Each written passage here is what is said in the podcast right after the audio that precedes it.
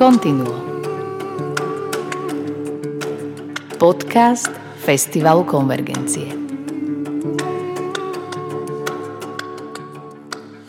Milí poslucháči, milí priatelia Festivalu Konvergencie, vítajte pri ďalšom dieli podcastu Continuo. Dnes by sme vám chceli predstaviť skladateľa, ktorému sa budeme venovať počas jarnej časti Festivalu Konvergencie 2022. A napriek tomu, že sme sa dnes ráno všetci zobudili do nie pekného rána, je to akýsi čierny deň pre Európu za posledných 77 rokov, kedy sme tu vlastne žili v pokoji a v kľude a v dohodách, tak tento deň e, bol porušením týchto dohôd a vidíme, že náš sused stráda.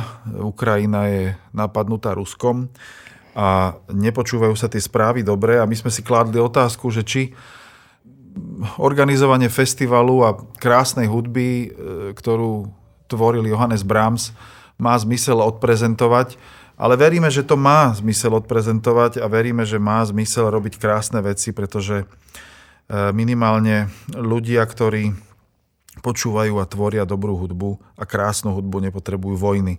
A veríme, že aj aj keď to asi nezmeníme, tak aspoň vás môžeme priviesť na iné myšlienky a e, môžeme naplniť vaše vnútro iným obsahom, akým sa naplňa e, súčasnými správami.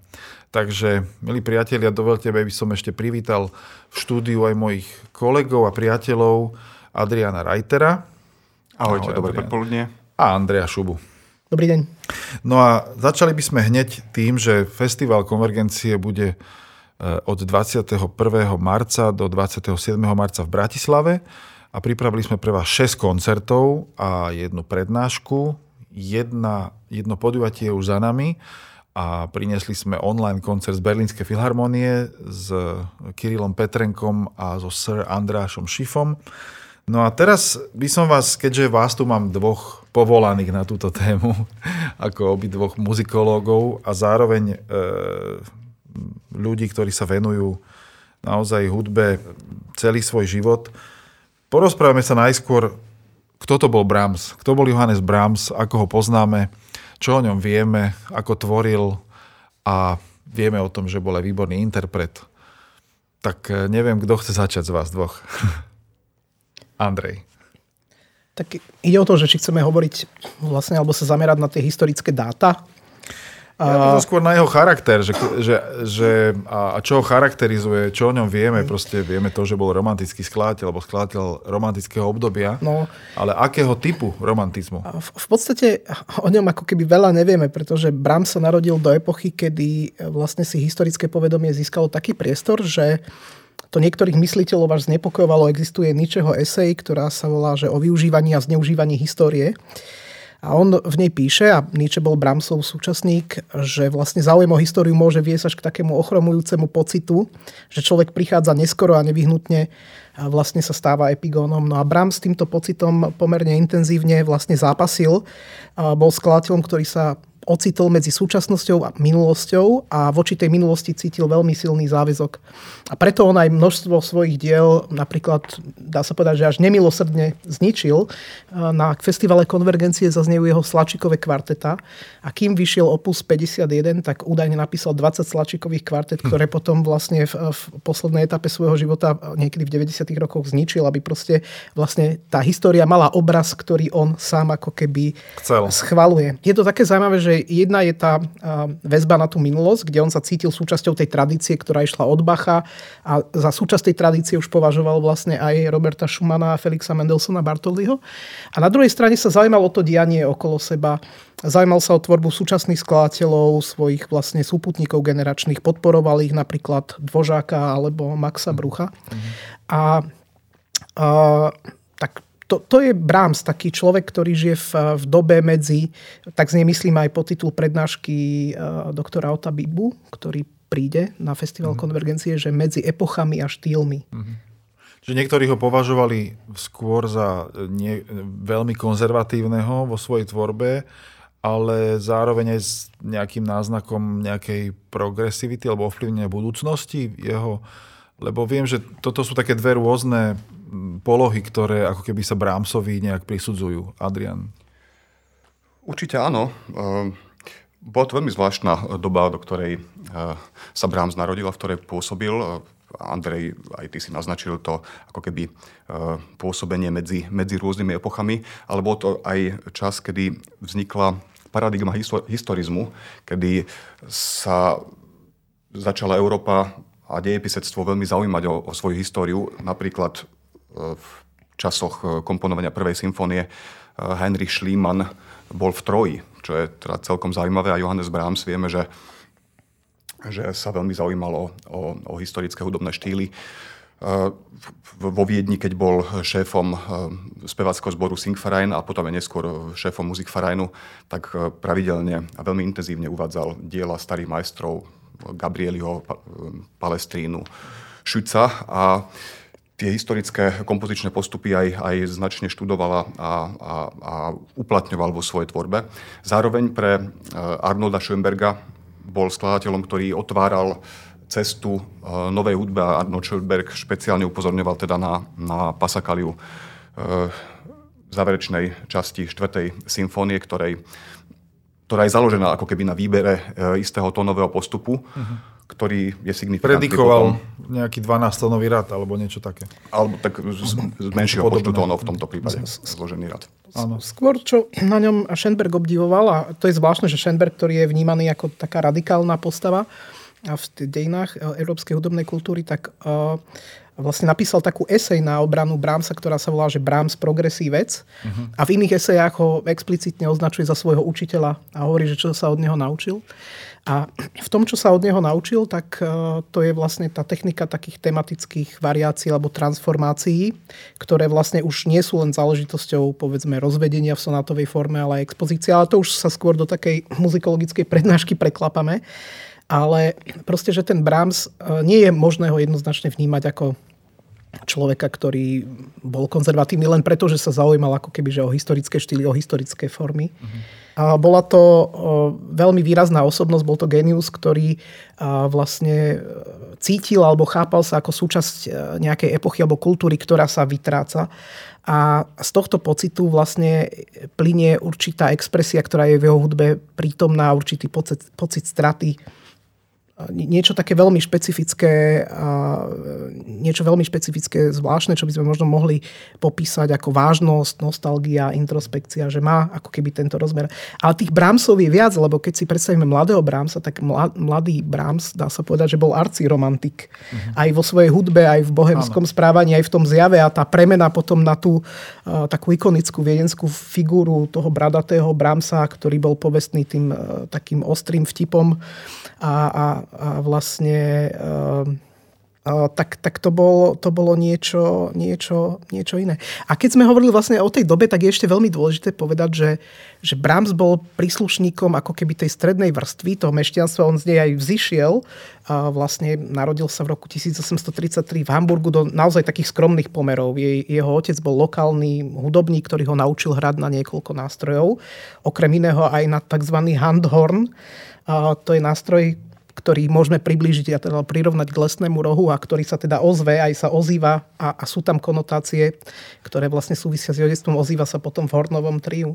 No a vlastne z toho prostredia, z ktorého zišiel, tak si ten Brahms odniesol vlastne určité také črty alebo črty osobnostné, ktoré potom vlastne celý život ako keby u neho boli a to bol to bola vlastne skromnosť, disciplína, že vlastne mal odpor voči dekadencii, manierizmu, pompeznosti, bola to tiež viera v Boha, ale aj veľká autokritickosť a možno aj taký trochu ako keby, že pesimizmus vo vzťahu k tomu okolitému svetu. Mne sa to, čo hovoríte, e, sa mi vynára obraz Brámsa, ktorý na jednej strane sa učí od starých majstrov a preberá od nich e, najmä teda formy klasické, ale zároveň sa pozerá aj dopredu a ovplyvňuje ďalšie generácie svojou tvorbou. Aspekt, a ešte jeden aspekt. Brahms bol ako mladý človek súčasťou živého hudobného diania, ako klavirista hral v rôznych baroch. Áno.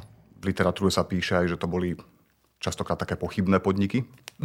Možno, že Andrej pri svojom štúdiu narazil na niečo v tomto smere.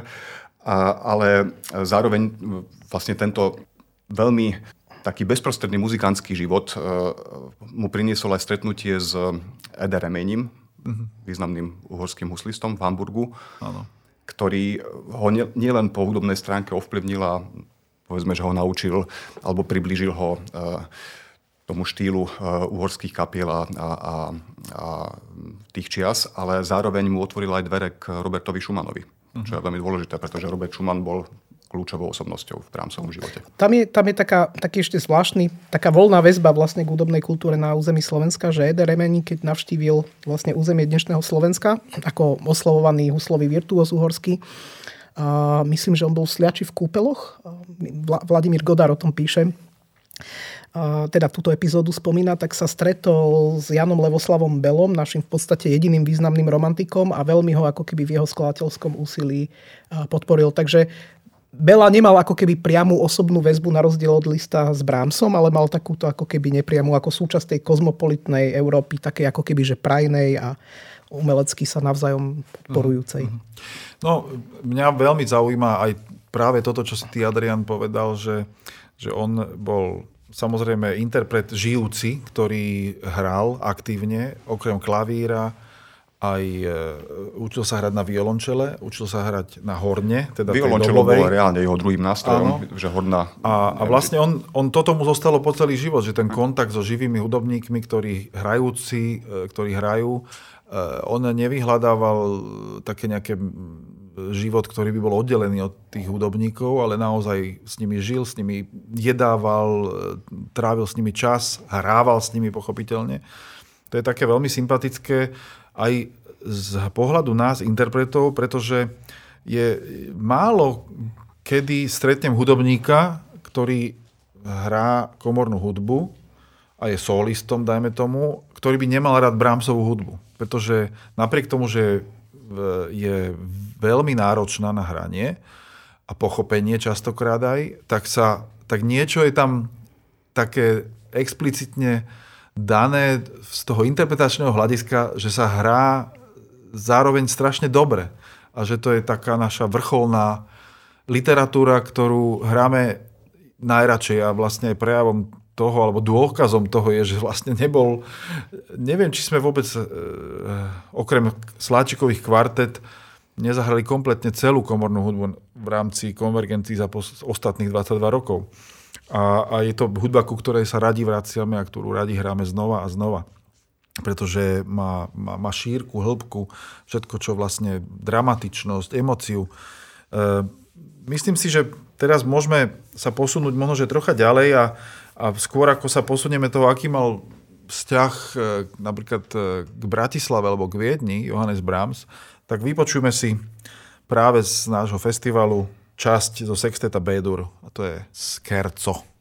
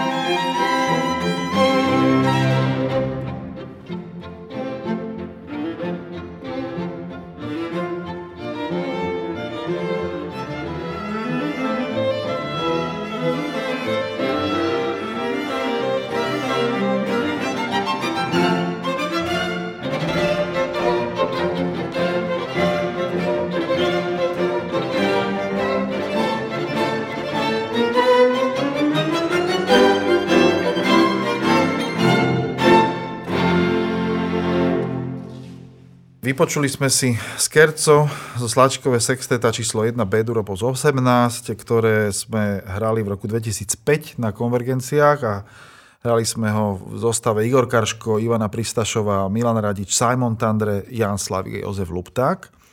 No, stále sa rozprávame o Johannesovi Brámsovi a festivale konvergencie, ktorý sa bude špeciálne venovať jeho hudbe a spolu s Adrianom Reiterom a s Andreom Šubom e, rozmýšľame nielen o jeho tvorbe a živote, ale aj o jeho vzťahu k Bratislave a k Viedni. E, vieme, že bol v Bratislave a z hodou okolností v tento deň, keď e, aj my natáčame tento podcast a sme sa ráno zobudili do čierneho dňa pre Európu, tak vieme, že Brás bol tiež v Bratislave, ako si ty Adrian povedal, v čase, keď bola vojna. Asi tak, nie taká veľká ako dnes. Bola Začala to, na Ukrajine, ale tiež bola. Bola to nepochybne v porovnaní s tým, čo sa dnes deje na Ukrajine. E, veľmi lokálna vojna, o ktorej si možno, že Brahms prečítal niečo, niečo v novinách, ale bezprostredne sa ho nedotkla. Bola to prusko-rakúska vojna, išlo tam o, o, o hlavné postavenie v nemeckom zväzku. Bola to dvojmesačná vojna, ktorú inak pripomína aj pamätník z roku 1866 e, na Kamziku. E, Brahms bol po prvý raz e, v Bratislave v roku 1864. Vlastne prišiel z Viedne, to bol e, začiatok e, jeho pôsobenia vo Viedni, ktoré ešte potom na chvíľku prerušil, kým sa tam potom definitívne znovu nevrátil. A je zaujímavé, že že Brahms na začiatku, vlastne pri prvých koncertoch, ktoré mal v Bratislave, nebol vnímaný ako skladateľ, pretože ešte nemal to meno skladateľské. Mm-hmm ale ako interpret. Ale ako interpret, ako, ako klaviristu. Ktoré jeho vystúpenie vzbudilo celkom veľký ohlas, čo sa týka reflexie v tlači, ale e, zároveň sme sa v tlači dozvedeli aj to, že, že na, na koncerte bolo len veľmi malé uh, hudby milovné publikum. Málo početné. Pri tejto príležitosti, myslím, hral e, v Bratislave diela Johana Sebastiana Bacha, Roberta Schumana variácie na vlastnú tému. A okrem toho Beethovenovú sonátu Mesačného svitu. Fakt? Tak to je e, vlastne všetkých tých, z ktorých vlastne vychádzal, ktorí ho veľmi silne ovplyvnili a zároveň asi nevieme, koľkokrát tu bol, že približne vieme, možno, že dve, dva, tri, My, Myslím, že, že dve návštevy sú také potvrdené, potom tu bol pri uh, premiére kantáty Rinaldo. Je ich podstate viac a za to, že to vieme celkom presne, vďačíme Jánovi Vyhnánkovi, ktorý hm. zmapoval pôsobenie významných osobností uh, hostujúcich v Bratislave. Eh, ako sú zdokumentované najmä v bratislavskej tlači Pressburger Zeitung napríklad. Uh-huh. Brahms navštívil Prešporok poprvý raz v máji 1864 a to bola súkromná návšteva. Aj ďalšia návšteva bola súkromná v novembri 1864, keď bol svetkom na svadbe jeho priateľa Karla Tausiga a, a Serafiny Vrábeli. A prvý koncert mal v Bratislave v 10. apríla 1867. A aj potom ešte niekoľkokrát prišiel do Bratislavy, pretože bol spriateľený s eh, prešporským bankárom Karolom Jurenákom, ktorého palác eh, bol na Vajenského nábreží, respektíve doteraz tam je.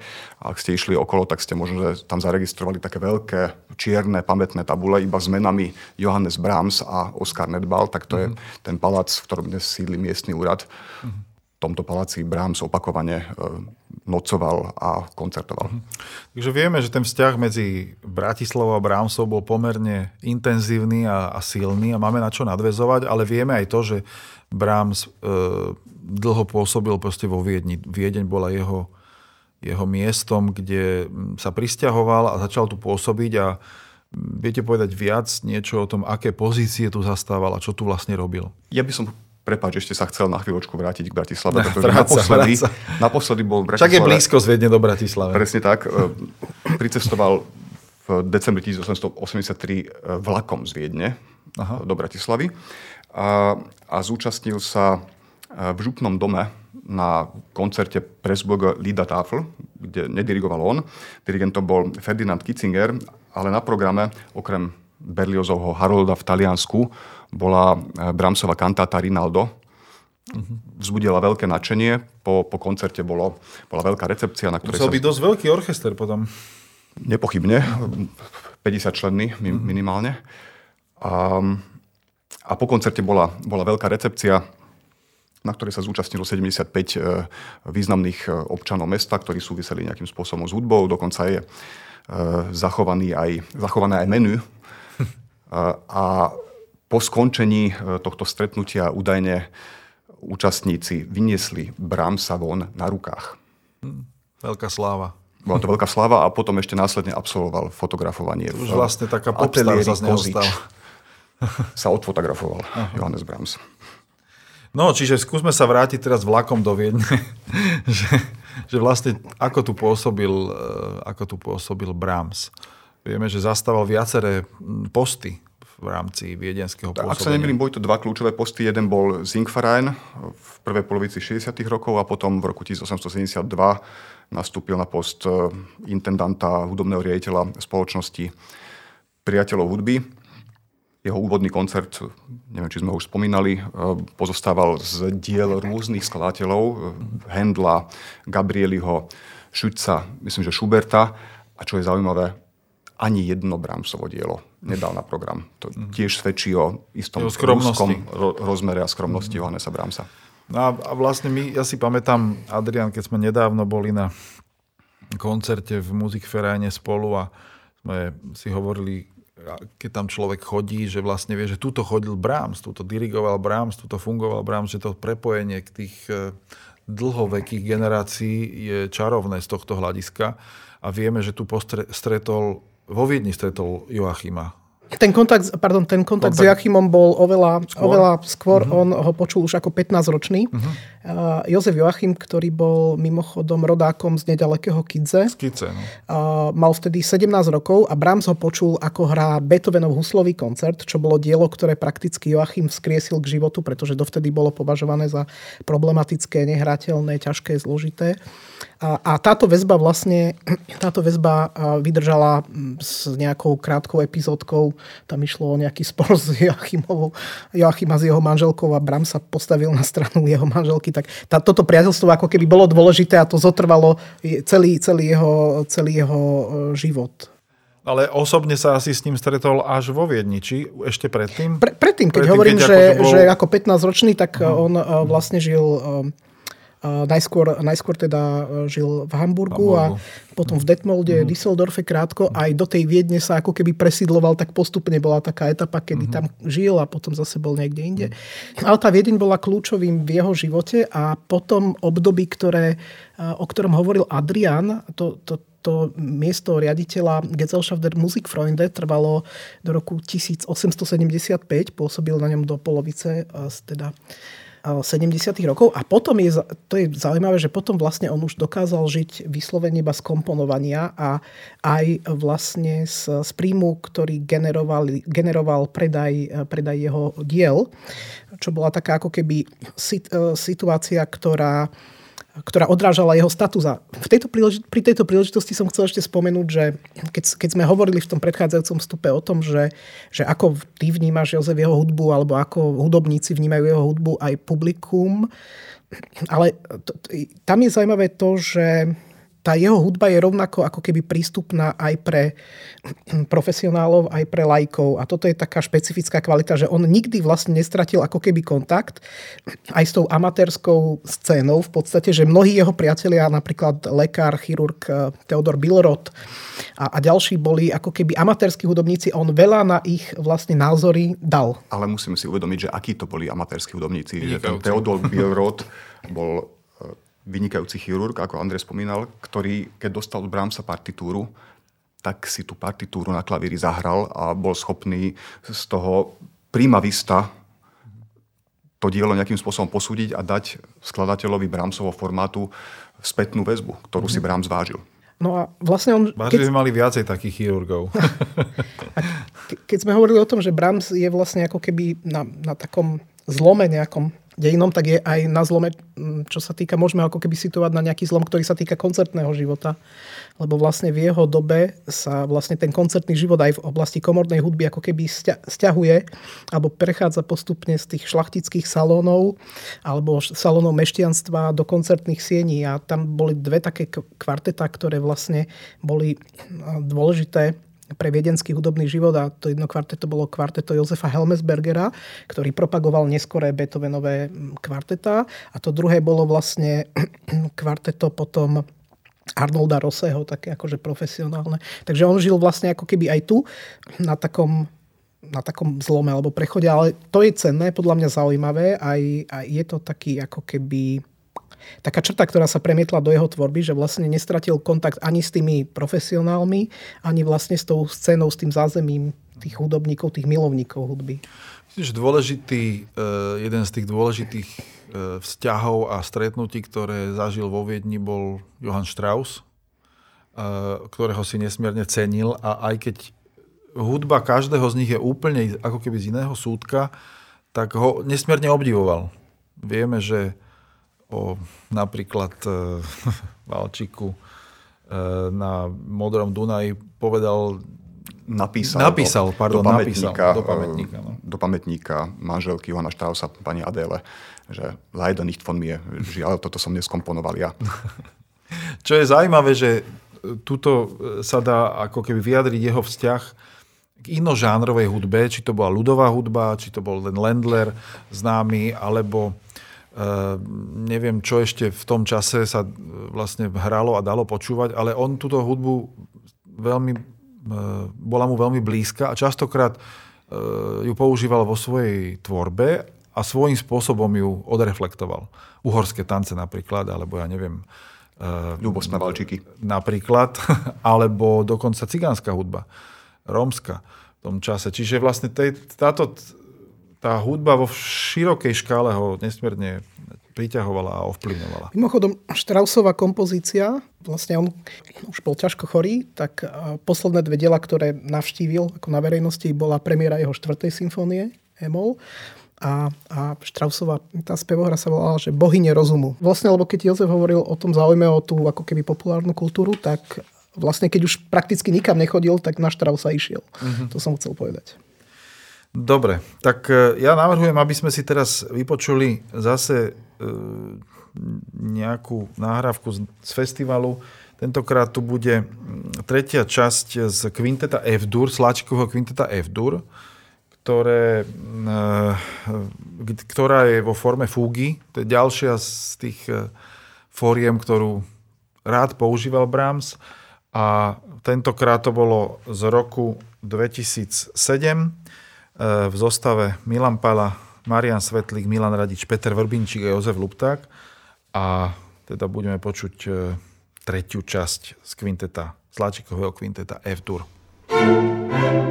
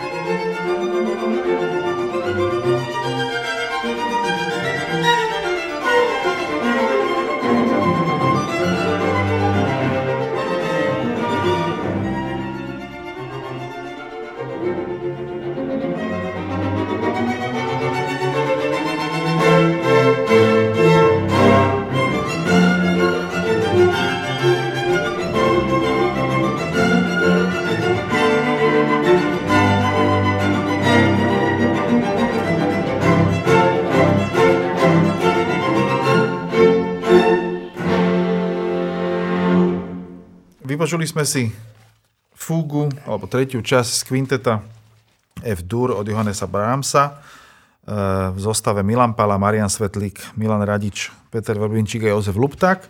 No a teraz by sme vám radi už predstavili samotný program Festivalu Konvergencie, ktorý začne 21. marca.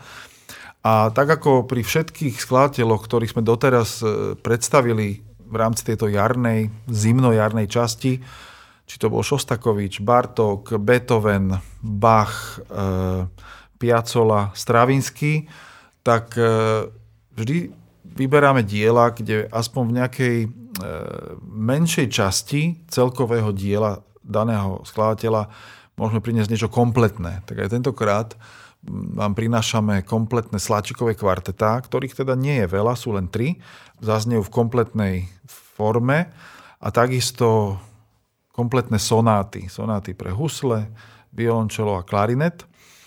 No a ešte aj Liebes Lieder Valčíky tiež zaznejú v kompletnom znení. Takže poďme deň po dni. Prvý koncert, na ktorom vystupí Navara kvartet eh, z Veľkej Británie Milan Pala, huslista a Láco Fančovič, eh, klavirista. Zaznie Slačkové kvarteto a sonáta a takisto skerco pre husle. Andrej, Vieš nám k tomuto niečo viac, bližšie povedať? So do okolností to budú dve čísla 3. Bude to sonáta číslo 3 pre husle a klavír D mol opus 108 a bude to Slačikové kvarteto číslo 3 B dur opus 67, ako si spomenul Bramsovo posledné Slačikové kvarteto. A obe tieto skladby vznikali vlastne počas, alebo mnoho Bramsovej hudby vznikalo počas jeho ako keby dovoleniek alebo takého voľna, kedy vlastne bol mimo Viedne alebo mimo nejakého svojho trvalého pôsobiska, kde by ho mohli viazať nejaké iné povinnosti editorské, organizačné alebo teda aj interpretačné. A tá sonáta číslo 3 je dielo z roku 1886, ktoré vznikalo pri jazere Thun vo Švajčiarsku, súčasne s violončelovou sonátou číslo 2, a aj huslovou sonátou číslo 2 klavírnym triom, takže vidíme z toho, že akú koncentráciu bol, aké koncentrácie bol skladateľ schopný. Keď sme hovorili o tom, že, že Brahms mal veľa priateľov, hudobníkov, na ktorých, na ktorých názor dal, tak medzi nich patrí aj dirigent a klavirista Hans von Bülow, ktorému je toto dielo venované a je to vlastne prvé, teda je to posledné dielo v Brahmsovej tvorbe, ktoré Brahms niekomu venoval ešte táto teda tretia tretia sonáta. Je to dielo dramatické, temné, najmä v krajných častiach. Vlastne to Slačikové kvarteto Bedur, ktoré potom zaznie, je dielo mladšie, je dielo z roku 1875. tiež vznikalo vlastne počas takých letných dovolenkových dní. A je to dielo také ako keby, že ľahšie v tom, v tom svojom výraze. A zajímavé je, keď sme hovorili o tej viedenskej tradícii, že namiesto obvyklého skerca vlastne Brahms v tomto kvartete používa Lendler, čo bola vlastne obľúbená a teda obľúbený tanec. E, Viackrát e, vo svojich dielach to používa aj v Áno. Triu, Súvisí to aj s viedenskou tradíciou, ale podľa mňa aj s jeho znalosťou a záľubou v Schubertovej e, tvorbe, ktorý takisto vlastne tento tanec využíva. No a Brahms vlastne túto hudbu opísal ako najzamilovanejšiu najnežejšiu skladbu, ako kedy skomponoval, takže mal k nej taký ako keby, že vrúcný vrúcný vzťah. No a potom vlastne z kvarteto sa prehúpneme aj do druhého dňa, kde zaznejú ďalšie dve kvarteta spolu s Navara kvartetom. Navara kvartet, e, ktorého primárius je Benjamin Gilmore, s ktorým som, s ktorým som sa vlastne stretol na festivale v Kuhmo. Vlastne toto kvarteto ešte na konvergenciách nehralo, takže e, sme plní očakávania a zároveň sa tešíme na ich interpretáciu. Veríme, že aj tento vzťah prinesie krásny večer z hľadiska Brámsovej tvorby. Takže aspoň trocha predstavme tie ďalšie dve kvarteta tak tam je možné povedať to, že tieto kvarteta Opus 51 sú výsledkom také ako keďže dlhej a namáhavej práce v tom zmysle, že predtým, ako som už spomínal, Brahms 20 alebo koľko kvartet zničil, bol mm. mimoriadne autokritický a tieto diela konečne považoval za hodné vlastne publikovania. Vyšli v roku 1873, sú to dva kvarteta Opus 51 a venoval ich svojmu priateľovi práve tomu známemu chirurgovi, lekárovi, o ktorom sme hovorili, Teodorovi Bilrotovi, takže je to taká hudba vlastne priateľstva. Dá takže ak si niekto chce vypočuť kompletné kvarteta, ktoré má naozaj malú možnosť počuť v takomto, v takomto hutnom e, znení, tak pondelok 21. marca a útorok 22. marca v Primaciálnom paláci. No tretí koncert, možno, že by mohol niečo k nemu aj Adrian povedať, pretože viem, že e, tento tretí koncert sme zamerali na dýchové nástroje a dve klarnetové sonáty podaní Ronalda Šebestu a Bráňa Dugoviča. Za klavírom bude Norika Škutová a Kristýna Smetanová. No a tretia pomerne rozsiahla kompozícia bude práve Hornové trio, ku ktorému sa pravdepodobne Brahms vlastne odhodlal aj s hľadom k jeho vzťahu k tomuto nástroju, ktoré zahrá Carly Bigelow a Peter Pažický na klavírom a Benjamin Gilmore z Navara kvartetu. Tento program je určite zaujímavý tým, že spája skladby z úplne záverečného e, tvorivého obdobia Johannesa Brahmsa so skladbou e, oveľa skoršou. Opus 40, neviem teraz presne, aký je rok. Andrej, ty určite máš e, informáciu aktuálnu. 1865 je Hornové trio.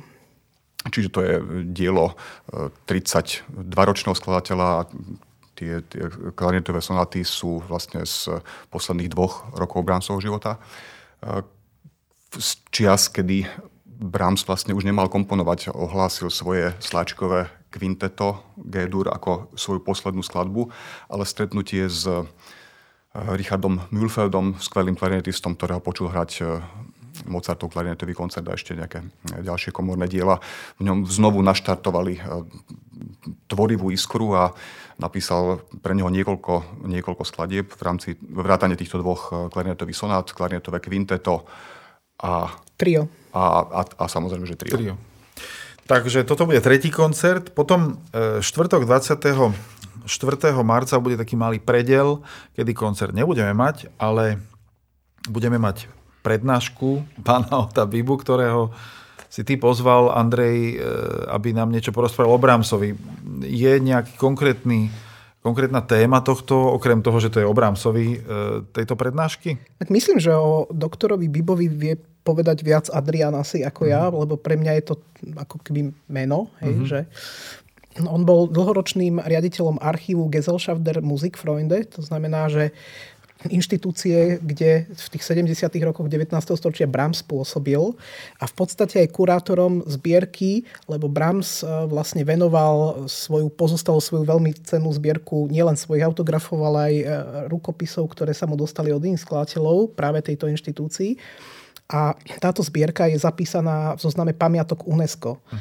A doktor Biba bol teda dlhoročným uh, riaditeľom tejto inštitúcie a je to, dá sa povedať, vlastne expert na túto Bramsovskú zbierku tam a je teda známy aj na Slovensku ako veľmi ochotný a taký veľkorysý človek, keď bolo treba vlastne pomôcť niečo vo viedenských archívoch, to je, čo môžem ja vlastne povedať. On rozvíja dlhodobé priateľské vzťahy a spoluprácu s Janom Albrechtom už v 90. rokoch a jeho meno mi raz spomenul aj Claudio Abado v súvislosti s pátraním po uh, rukopisnom uh, materiáli, autotickom materiáli Schubertovej uh, eh, 7. symfónie.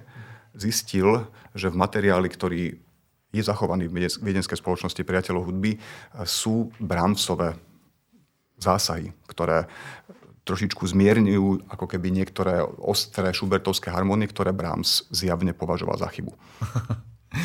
A tam si vlastne niekedy e, predčasom spomínal aj ohľadne tempových označení, ktoré vlastne Claudio Abado porovnával dokonca s tvojim otcom. Nie? To bolo niečo iné. To bolo niečo iné. Dobre, tak to si povieme na vodúce. Eh, keďže Oto Biba bude akýmsi predelom v rámci týždňa, ktorému, ktorý venujeme Brámsovi, tak aj my teraz urobíme malý predel. Eh, zahráme si skerco tentokrát z klavírneho kvinteta Johannesa Brámsa, ktoré zaznelo na konvergenciách eh, s interpretmi Igorom Karškom, Ivanom Koval, Ivanou Kovalčikovou, Martinom Rumanom, Norikou Škutovou a Jozefom Luptákom. A potom budeme pokračovať v predstavení ďalších troch koncertov. Thank you.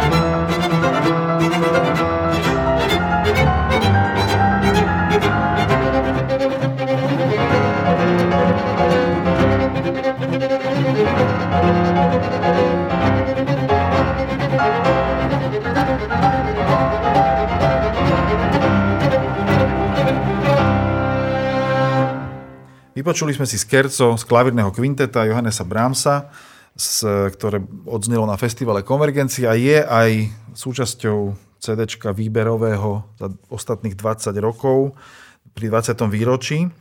A radi by sme vám ešte predstavili ďalšie tri koncerty, ktoré plánujeme. Ďalším koncertom bude e, koncert spolu s vynikajúcimi interpretmi Danielom Rowlandom, Nino Gvetadze a Majo Bogdanovič ktorí prinesú, si myslím, že program, ktorý je mne veľmi je srdcu blízky, okrem, okrem huslovej sonáty zaznejú intermeca klavírne a e, takisto klavírne kvarteto G-moll. Keď sa o Brahmsovi hovorí, tak sa hovorí často o, tej, o tom koncepte tej absolútnej hudby, ale veľa jeho hudby je inšpirovanej takými udalosťami, ktorými on bezprostredne žil. A medzi ne patrí aj klavírna, a teda medzi ne patrí aj huslová sonata. A vznikla v 70. rokoch 19. Eh, storočia, kedy vlastne jeho priateľka Klára Šumanová prežívala také mimoriadne tragické obdobie. A jej syn eh, vlastne tiež sa u neho prejavili príznaky duševnej choroby. Cera Julia zomrela a vlastne v roku 1879 zomiera na tuberkulózu aj syn Kláry Šumanovej a Johannes Brahms bol jeho krstným otcom. No a on v podstate ako také gesto posiela Kláre Šumanovej huslovú sonátu G-dur opus 77 s poznámkou, že by bol rád, že keby to prijala ako dielo e, spomienku na, na mladíka, ktorý sa vlastne okrem poézie venoval aj hre na husliach. No a v tejto, v tejto sonáte Huslovej Brahms cituje niekoľko piesní ktoré sa viažú ako keby aj k jeho vzťahu ku Kláre Šumanovej a okrem huslovej sonáty preto vlastne v programe sú zaradené aj tieto, tieto Brahmsové piesne, ktoré uvedie Eva Šušková a sú to piesne Regen Lied, preto tá sonáta má niekedy aj prezývku, že Regen sonáta, že dažďová sonáta. A potom je to pieseň Nachklang, spomienka. A, takže sú tam vlastne ako keby aj také, a, také, také prepojenia. No a, no a piesňami sa prepojíme aj do ďalšieho koncertu, ktorý bude 26. Tieto koncerty budú v Mojzesovej sieni. A mm, tuto bude taká ukážka práve tej Brahmsovej lásky k populárnejšej hudbe. Zaznie tu uhorské tance a takisto Liebes Lieder Valcis. Čiže... Valcer alebo Liebes Lieder Valčiky. Valčiky. Takže e, tento koncert bude mať trocha iný charakter ako tie ostatné a predstaví sa na ňom kvarteto vynikajúcich spevákov a duo Devanas, to je vlastne dvojica klaveristie Kristýny Smetanovej a Julie Novosedlíkovej. A speváci pod vedením Tomáša Šelca, dá sa povedať, Juraj Kuchár a Tereza Zimková, Jarmila Balážova. Áno, presne tak. Nespomenuli sme ale klavírne kvartet, kvarteto číslo 1 Gemol a la Cingarese, čo je veľmi dôležité dielo, pretože vlastne to bolo dielo, ktorým Brahms debutoval ako skladateľ aj ako klavirista vo Viedni práve začiatkom 60 rokov. A ja keď som si čítal k tomuto dielu proste poznámky, tak som našiel na takú zaujímavú pasáž, ktorá pochádza od obdivovateľa Brahmsa, od Arnolda Schoenberga, ktorý túto skladbu upravil pre orchester. A on napísal v roku 1938, že, že prečo to spravil. Napísal v liste jednému americkému kritikovi, že za prvé, pretože mám rád túto skladbu, za druhé, pretože sa zriedkavo uvádza, za tretie, pretože keď sa hrá, je to vždy zle, pretože čím je lepší klavirista, tým hlasnejšie hrá, tým menej je počuť sláčiky. Aspoň raz som chcel počuť všetko, čo sa mi aj podarilo. No, tak ja tiež e, toto kvarteto klavírne sme zahrali, myslím, že dvakrát už na konvergenciách, ak si dobre spomínam. Je to jedna z mojich obľúbených skladieb. Takisto ako program záverečného koncertu. A ten e, zase, dá sa povedať, že takým hlavným protagonistom bude Robert Cohen, ktorý zahra druhú sonatu violončelovú F-dur e, spolu s Norikou Škutovou. No a na záver zaznie G-durové sexteto sláčikové v zostave Daniel Rowland, Ivana Kovalčíková, Martin Ruman, Daniel Rumler, Robert Cohen a Maja Bogdanovič. Takže neviem, či k tomuto programu sa dá ešte niečo viac povedať. Dá sa povedať, že obidve sláčikové sexteta zazneli na festivale Konvergencie viackrát, ale mimoriadne radi sa k ním vraciame. A sú to, dá sa povedať, jeho také komorné symfónie. Tak to slačikové sexteto G-dur vlastne vznikalo v rokoch 1864-65 a tlačov vyšlo v roku 1866 a je to tiež dielo veľmi osobné a intimné. Viaže sa k Bramsomu vzťahu k cére gettingenského profesora, to, ktorá bola teda z toho okolností aj speváčka, volala sa Agatha von Siebold, s ktorou bol v roku 1859 eh, krátko zasnúbený. A on toto zasnúbenie zrušil kvôli tomu, že v tom čase vlastne prepadol jeho prvý klavírny koncert. Bolo to naozaj, on sa cítil vlastne zdevastovaný tým prijatím toho diela, alebo teda skôr neprijatím. A obával sa, že ako by vlastne jeho rodinný život potenciálny ovplyvnilo, keby ako skladateľ zlyhal. A preto sa vlastne s touto Agátou rozišiel a s istým časovým odstupom si vlastne na tento vzťah spomenul a istým spôsobom ho vlastne ako keby premenil na hudbu tohto sexteta. Agáta von Siebold odišla do Írska, kde sa stala vlastne guvernantkou. A napriek tomu, že Bram sa o ňu ako keby zaujímal, že pýtal sa na jej osudy svojho priateľa v Gettingene, tak už sa nikdy nestretli. On tam dokonca išiel a chcel si ako keby tie spomienky vlastne priblížiť. Tak vlastne ako keby v dôsledku tohto zážitku vzniklo jedno z najuchvatnejších diel v podstate hudobnej literatúry komornej a, a to meno tej Agaty je vlastne zakodované ako anagram v, v, v prvej časti, teda ako v názvoch tónov v téme ktorá sa objavuje v prvej časti a je tam vlastne to meno Agate, Ade, Adie, teda s Bohom.